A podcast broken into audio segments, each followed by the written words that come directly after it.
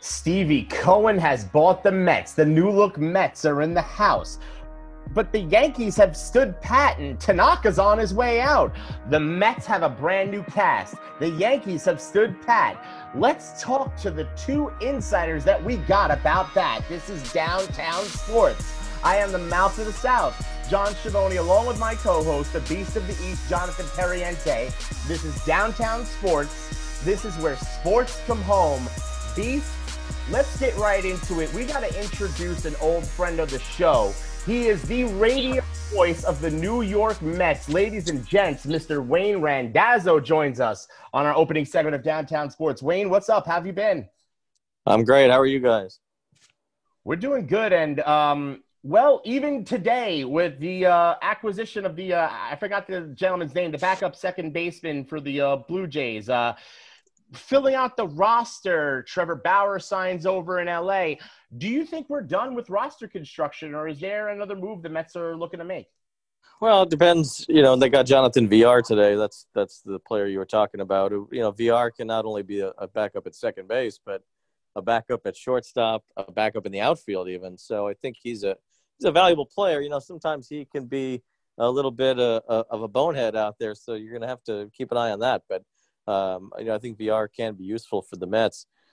You know, as far as what's next or potentially next, you know, this team has been involved in some trade rumors regarding a third baseman or a combination of a third baseman and a starting pitcher.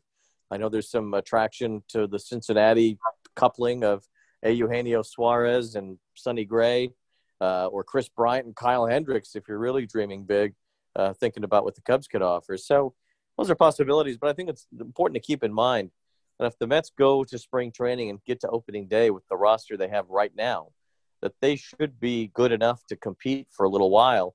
And then when you get to the trade deadline, maybe at that point you reassess. Hopefully you have Syndergaard back by then, and you can really figure out what you need and what you want at that time. You don't have to have all this done now. You can you can wait and get better later, like they did six years ago when they went to the World Series after grabbing Cespedes at the trade deadline in 2015.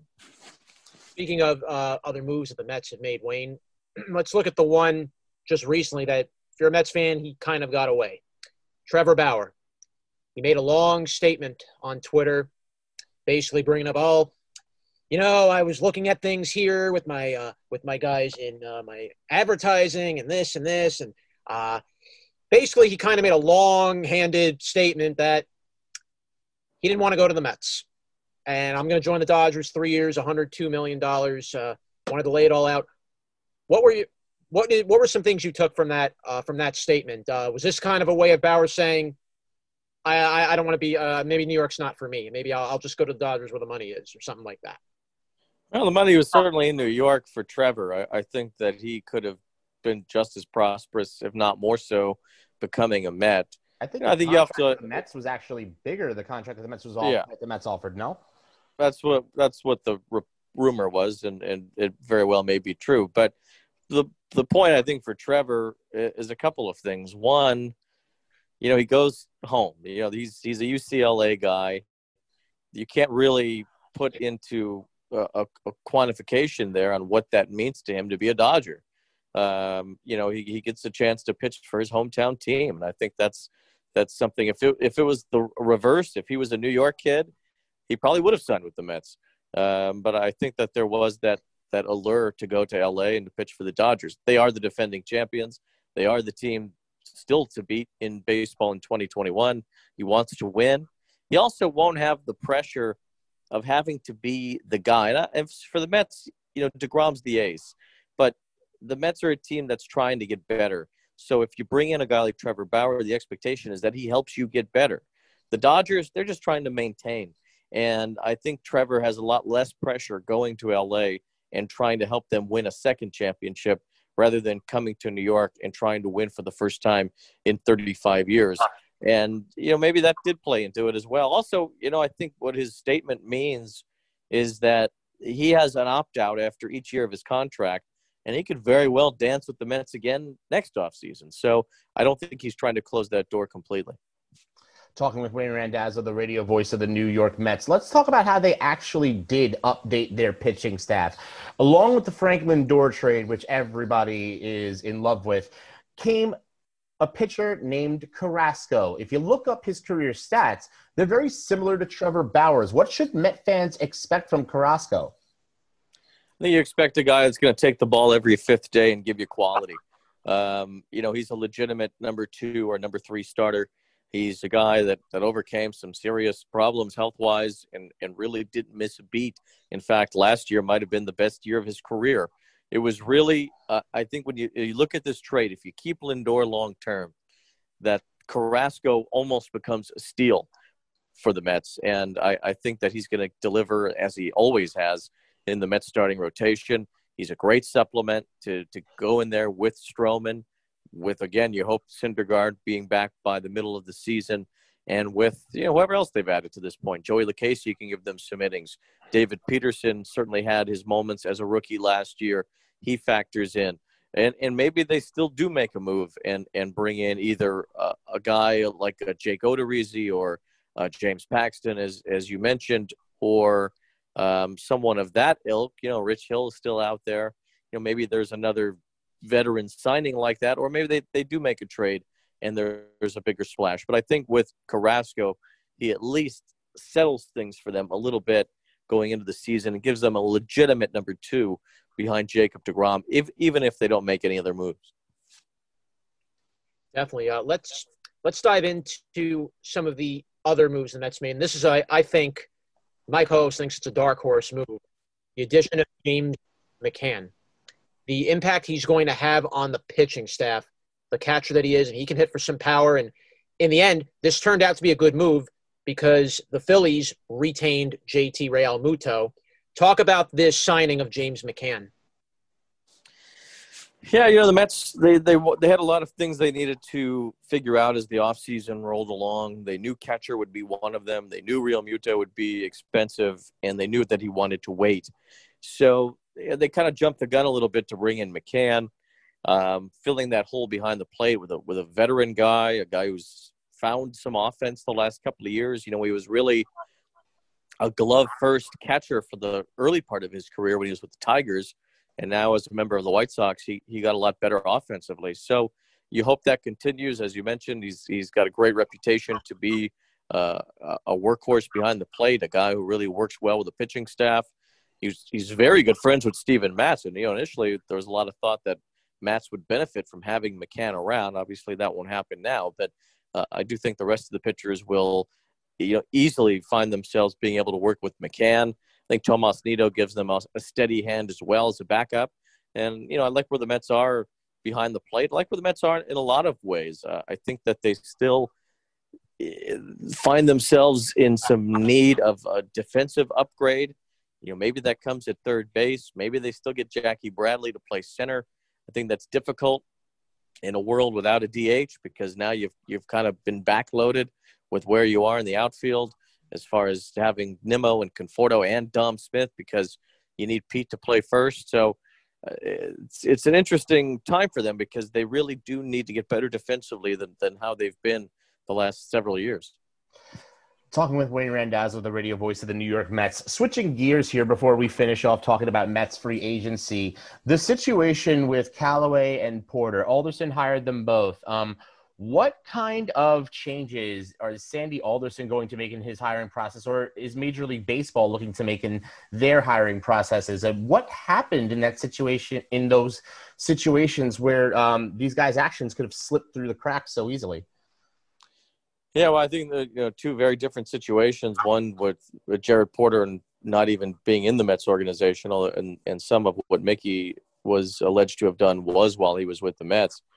Um, like you know, Sandy Alderson hired both of those guys, and and he's going to have to take a look at at his hiring process, as I think all the teams around Major League Baseball will.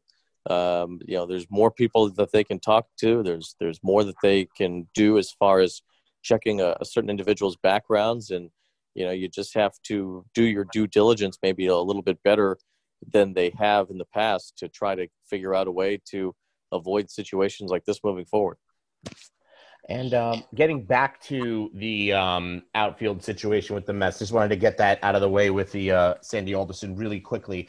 Do you think Brandon Nimmo will be the starting center fielder for the Mets, or are we going to see a Jackie Bradley Jr.? Because that's been rumored very, very heavily. Yeah, I mean Bradley gives you a much better glove in in center field. I mean Nimmo is really a, a left fielder, and and and to have him in center is kind of a disservice to Brandon because I think that he's he could be a very good left fielder. Brandon gives you a lot offensively. He's an on base machine. He he has enough power to generate a, a pretty high OPS. You know, the last two seasons that Nimmo's been healthy, 2018 and 2020, his OPS was around 900 both of those years. I mean, that's that's nothing to sneeze at. He he really brings it with the bat and gets on base a lot.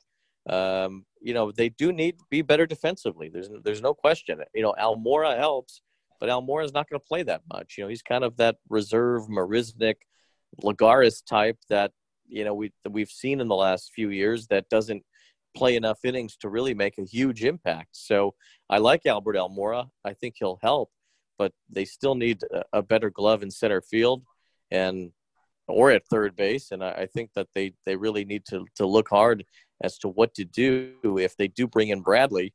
You know, what do you do with Nimmo or, or somebody else? You know, how, how does that impact the rest of the lineup? Because you still need some guys like that in the lineup every day. You can't you can't have Brandon Nimmo coming off the bench. He's too valuable offensively for that. So they'll have to figure out what that move, if they do sign Bradley, would look like for the rest of the team. And on the other hand of that, do you just wear if you sign Bradley to a four year deal, do you just wear it for one year because you know the DH is going to be there in 2022. At least it's very likely to be.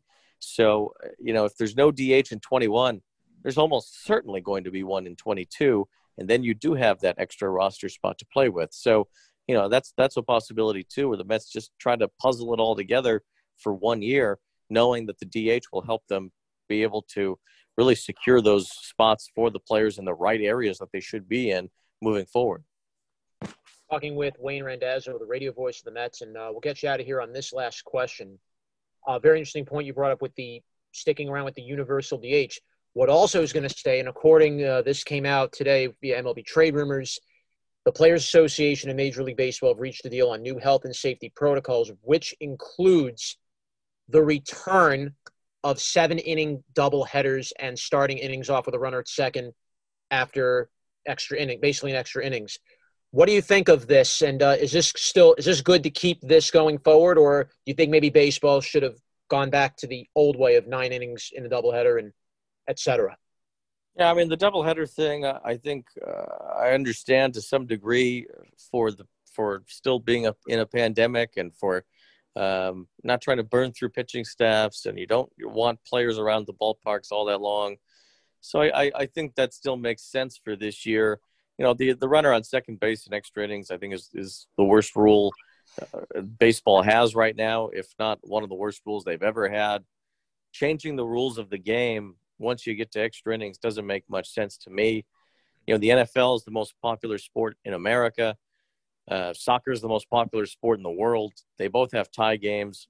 You know, the, NF, the NFL not as much, but still a couple times a year you, you run into a tie game but they don't change the rules when it's overtime. You know, you just play, and then if it's a tie, it's a tie. So if you played, if you capped it at 12 innings, but you just played through the normal way up until then and called it a tie after 12, what's the harm in that? Especially if it's if it's just for this season.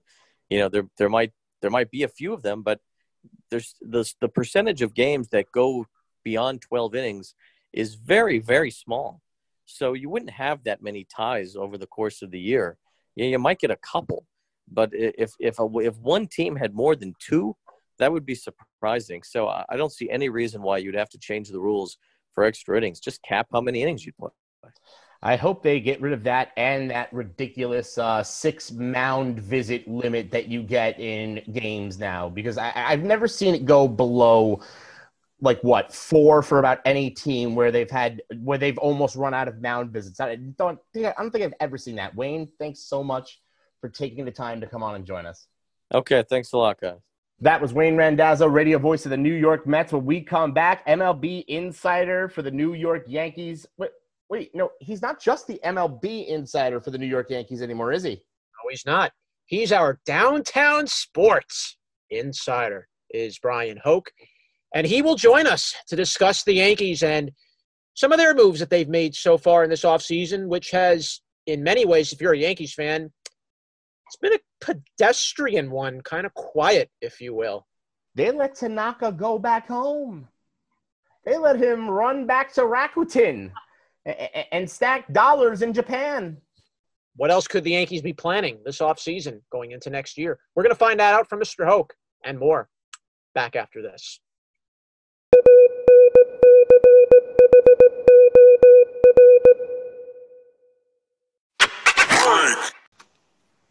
And we're back to Downtown Sports. I'm the Beast of the East, Jonathan Periente, along with my co host, the Mouth of the South, John Schiavone. I would like to thank Wayne Randazzo for joining us in the first part of our show. Before we get on to our second guest of the day, John, where can our listeners hear us? You can hear us on Anchor, Breaker, Spotify, Radio Public, Overcast, Pocket Cast, Google Podcast, Apple Podcast, Castbox, Bullhorn, Podbay, and Listen Notes. 12 different platforms every single week. Interviews, rants, episodes, digital market battle specials. We're downtown sports. We're where sports come home. Beast. Let's get right into our second guest. Absolutely. We are pleased to welcome back a very special guest of ours. He is our downtown sports insider, the insider for MLB.com for the Yankees. We are pleased to welcome back Bryan Hoch to Downtown Sports. Bryan, thank you for taking some time to join us as always. How are you doing? You got it, guys. I'm doing great. Uh, six days until pitchers and catchers. So, uh, yeah, life is getting slowly back to normal. Unbelievable. And it's about to get even more back to normal uh, with, let's start with Governor Cuomo's recent announcement. Fans will be allowed in the stands again at 10% capacity. So that includes Yankee Stadium, Barclays Center, what are your thoughts on this? Fans returning, at least in a small degree, but fans are going to be back in the stadiums. What are your thoughts? Yeah, it, it, like uh, you know, it's a good first step. Um, you know, obviously we've got a long way to go to get back to 45,000, 50,000 people in the stands, but I just having been there for those games and covered them, I was one of the few people who was in the ballpark last year. I think they only allowed 35 people in, and uh, it was not fun. Uh, the atmosphere was just dead, um, a post-apocalyptic kind of in a way. So just to get some kind of crowd back in there to hear some kind of noise, uh, I think that'll be a big plus. Um, you know, I, I, wouldn't be shocked to see it be higher than 10% by April um, because they're trying this pilot program here. Uh, the NBA, the NHL, they're going to get first crack at it, and I feel like a lot can change between now and April 1st. So, um, you know, maybe 10% becomes 20% um, because, uh, you know, right now we're talking probably about 5,000 people. That's 10% of Yankee Stadium.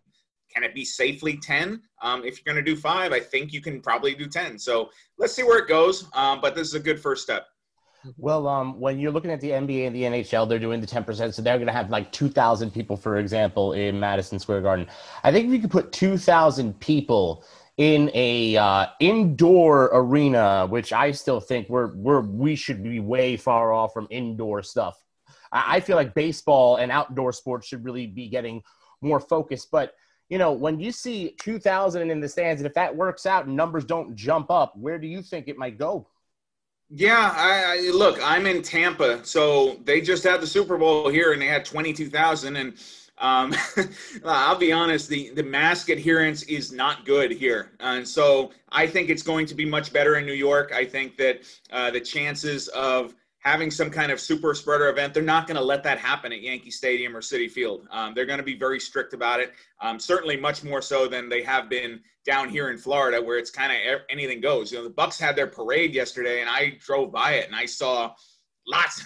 I saw more people not wearing masks than wearing masks. It was kind of scary, to be honest with you. So, uh, that being said, as far as New York goes, I think that um, you know 10% is definitely doable, especially being an open air stadium. And we're going to get a test drive of it here uh, in spring training. Uh, that's about to begin in, in a few weeks, and you're going to have open air baseball with fans in the stands. And uh, it's going to be kind of like what you just mentioned 2,000, 3,000, 4,000 people so I guess we'll see where it goes. Um, but I'll tell you one thing. I don't care to cover a game with zero fans in the stands ever again. I hope that never happens because it was no fun for anybody. talking with Bryan Hoch, Yankees MLB.com insider. Let's dive into the Yankees uh, on the next note because they've made uh, they've made a few, if not maybe not as many moves in the offseason as uh, we would have expected. Let's begin with the pitching staff. Yankees did make a couple of additions: Jameson, Jameson, Taillon, Corey. Bryan told you he was they weren't going to do much, Beast. Bryan told you that. but they did make a couple of moves. But they did make a few of them. That is Corey true. Kluber. Let's one. begin with Corey Kluber and, and Jameson Taillon, two new additions to their pitching staff. You keep Sever, Severino will come back eventually. Germán will come back eventually. You have Gerrit Cole. You have Jordan Montgomery. Let's begin with the with the with the two new additions, Kluber and Taillon. What do you think of this move?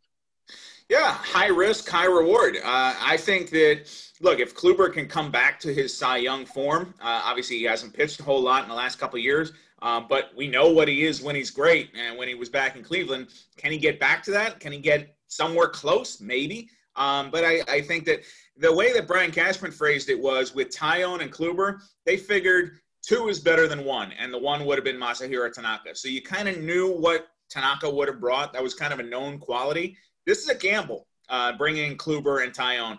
If they're good. If it works out, if the gamble is great, then uh, it's an upgrade. But if they're not on the mound, it's hard to be better than Tanaka would have been because that was the one thing about Tanaka.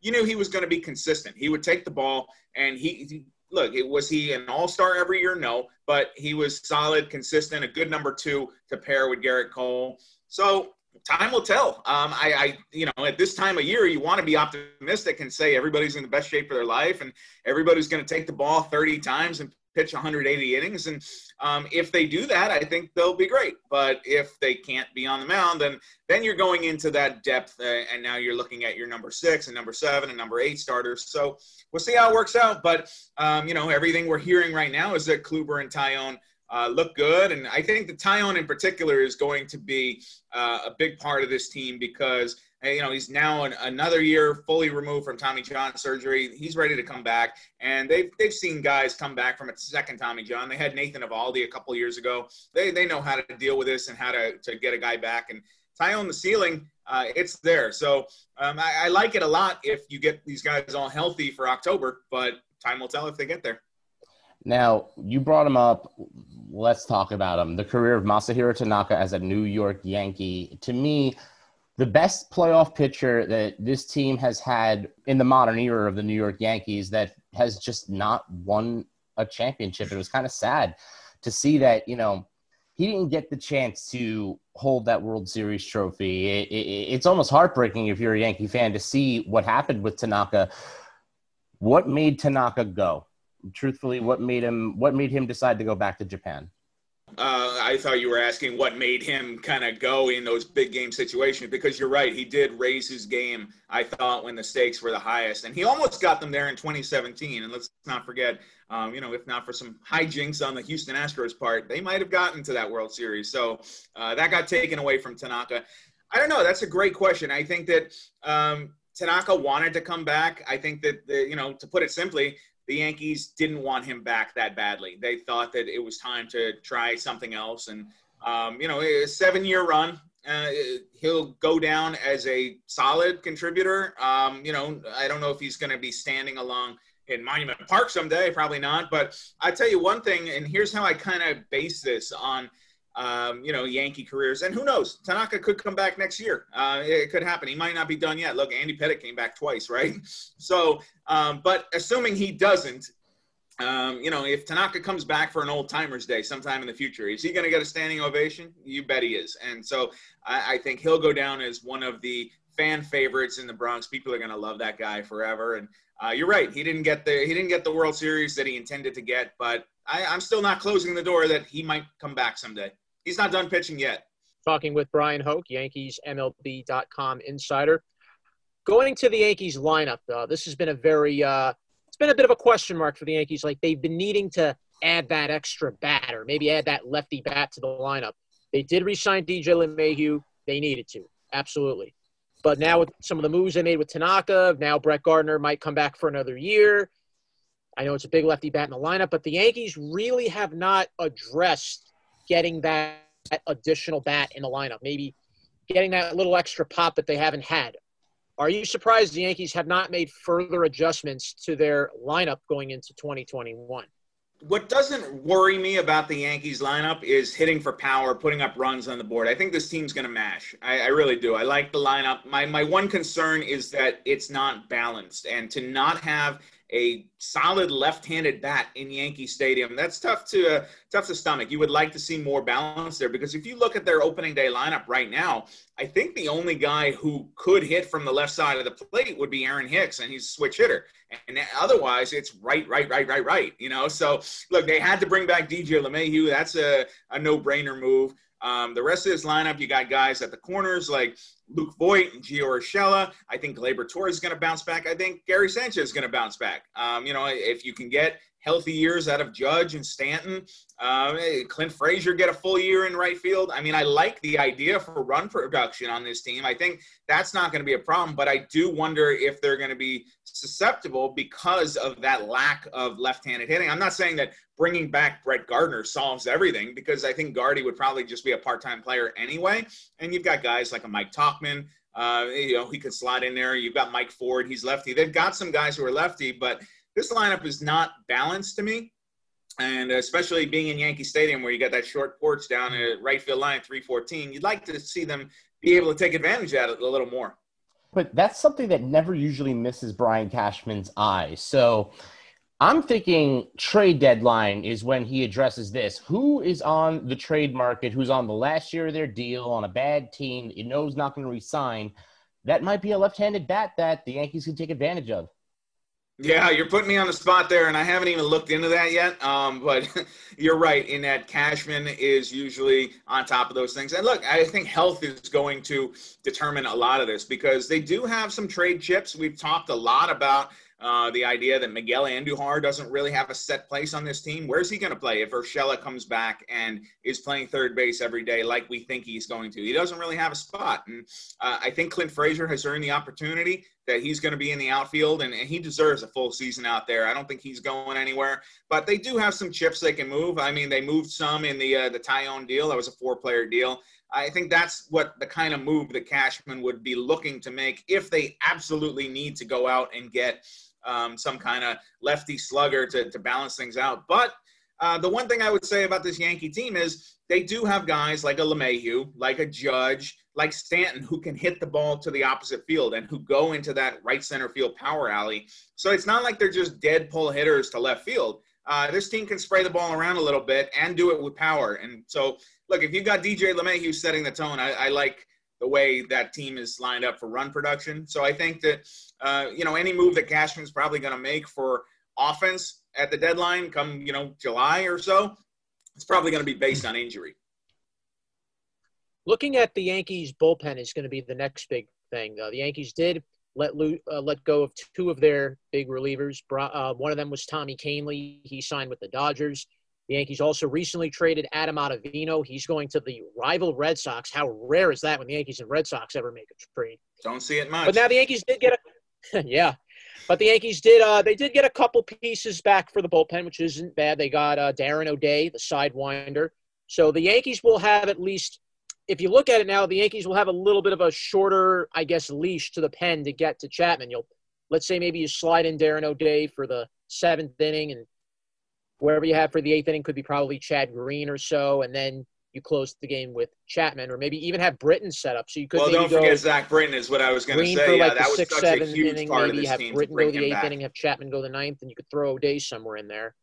Yeah, I was going to say, don't forget about Zach Britton uh, because that was such a huge move. They had to make sure that he came back because he's kind of their Swiss Army knife. He can go anywhere that you need him in the seventh inning, the eighth inning, what have you. And uh, Chad Green, Darren O'Day, I, you know, it's not as dominant a Yankee bullpen as we've seen in years past, but I thought the Ottavino move made sense because it just wasn't working. Um, you know, that first half that he was with the Yankees, probably up until September, that was pretty good. And then something happened late in September uh, that October, and he's never really fully gotten back to that. So uh, I think he's still going to be tough on the Yankees uh, coming out of the bullpen. As we just mentioned, Yankees have a lot of right-handed bats, so I think for, for Boston, he'll do pretty well. But uh, yeah, that move didn't make a whole lot of sense to me from Boston's perspective because Ottavino does not put them over the top. We're not saying that the the Red Sox are going to go, you know, win the East or be World Series contenders because they got Adam Ottavino. Um, you know, he'll be a good part for them, I guess. Uh, you know, he'll have a bounce back year, but um, you know, maybe. But he doesn't put them over the top is my point and so uh, i think you're going to see some competition in spring training some of these younger guys who uh, might have tried to get to the rotation like michael king a, a Deivi Garcia maybe even a Clarke Schmidt these guys are going to get chances in the bullpen um, and we'll see where the rest of it slots in but yeah getting rid of say a jonathan holder uh, i think they're this this team, Brian Cashman, looks like he wanted to try and put some new blood in there rather than just bring back the same group that didn't get there in 2020.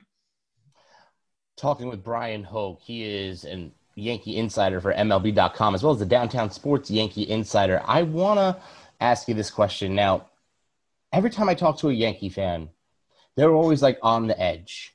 They always are just, they're getting so upset every move the Mets make, every move the Blue Jays make every move the Dodgers make is like another like it triggers another anxiety attack for Yankee fans. Uh-huh. What can you tell them to help calm this fan base down? Because the things I try to say are, well, look, they've won 100 games every single year for the past few years. They're consistently the one of the top two or three teams in the league. They're losing because of, you know, bad streaks from hitters and stuff like that. It's not that they need a new big agent, free agent splash. What can you tell the Yankee fan that I can't tell them that's going to calm them down so this way they stop losing their minds every time every other team makes a big agent, big free agent splash other than them? Well, this is the George Steinbrenner mindset that everybody grew up on, where the only thing that matters, and Derek Jeter is responsible for it too. The only thing that matters is winning the World Series, and if you don't do it, the season was a failure. And they haven't won the World Series since 2009. So I'm not surprised that people are getting impatient, and uh, you know they want to see the Yankees have that parade through the Canyon of Heroes again. It's been a while for in Yankee years, anyway. You know, uh, a lot of other franchises would love to have won a World Series within the last 11 years, but in the Yankees uh, world, that doesn't cut it. So uh, this team needs to get back to a World Series. Um, they're a good team. They're they're knocking on the door. I can tell you that. Um, but what I will say is that I wonder how long the leash is for Aaron Boone, only because, and I think Booney's done a great job. But if you go back in history, Joe Torre won the World Series his first year. Joe Girardi won it his second year. Now we're going on year four for Booney, and he hasn't gotten there yet. So this is the year he Booney needs to get there. Um, I, I, think they've got a team capable of getting there. I've certainly got them picked to to win the East, and you know I'll go back for my World Series pick that I made last year, which would be Yankees and Dodgers, just because I want to see that. Like I want to see, especially now with Gerrit Cole, Trevor Bauer. Let's get those guys head to head in Game One. Um, so look. Uh, can I guarantee it? No, I can't because baseball is hard. It's hard to get there. A lot of weird things can happen. The Yankees have had a lot of bad luck with injuries. They've also gotten some bad luck by running into the Astros in 2017 who were cheating. Like I, I believe in my heart that the Yankees should have gone to that World Series, but they didn't. And so now they got to get there. And uh, this is the year. And I, I, I, think time is running out in this window here because you're losing time. Uh, look, I don't know how long they can keep this whole band together with guys like Judge and Gary Sanchez and uh, Luis Severino, and, and keep this all together. This baby bombers, the baby bombers are getting a little old here. They're they're becoming middle aged bombers. So now's the time. Let's let's bring that up because um, Aaron Boone and I I was bashing Aaron Boone a ton this past season, obviously for how things went down in the Tampa Bay Division Series game. What does Aaron Boone have to do differently this year? Or do you think Aaron Boone is going to continue to follow the analytics, or you're going to see him play more with his gut? Because I think Aaron Boone now really has to show the world a little bit here. I feel like everybody's looking at, oh, he was listening to Brian Cashman. I'm listening to the ownership. I got to go with my own gut. When I see my pitchers not doing well, or if I see a guy is not hitting, I have to make a change. Do you see Aaron Boone taking a more hands on approach this coming year? I think, uh, well, I guess the first thing I would say is don't do the opener with Deivi Garcia again. Don't ever do that. Like, I don't, I don't ever want to see Deivi Garcia used as an opener, especially for J Happ, and obviously Happ is gone now, so uh, it doesn't even matter. But um, yeah, I think that uh, I know a lot of fans would love to see him managed by the seat of his pants, but we're not seeing the Joe Torre, the Jim Leyland, the Tony La Russa, although I guess La Russa is back now. Um, we're not seeing those guys, the, the old school kind of managers, too much. They're, they, that is a dying group, and Boone is very, um, I, I, think. We, we can all say that he is in the analytics crew. Like I, I know he's got the big league pedigree and he played in the game and he understands he's got a feel for it.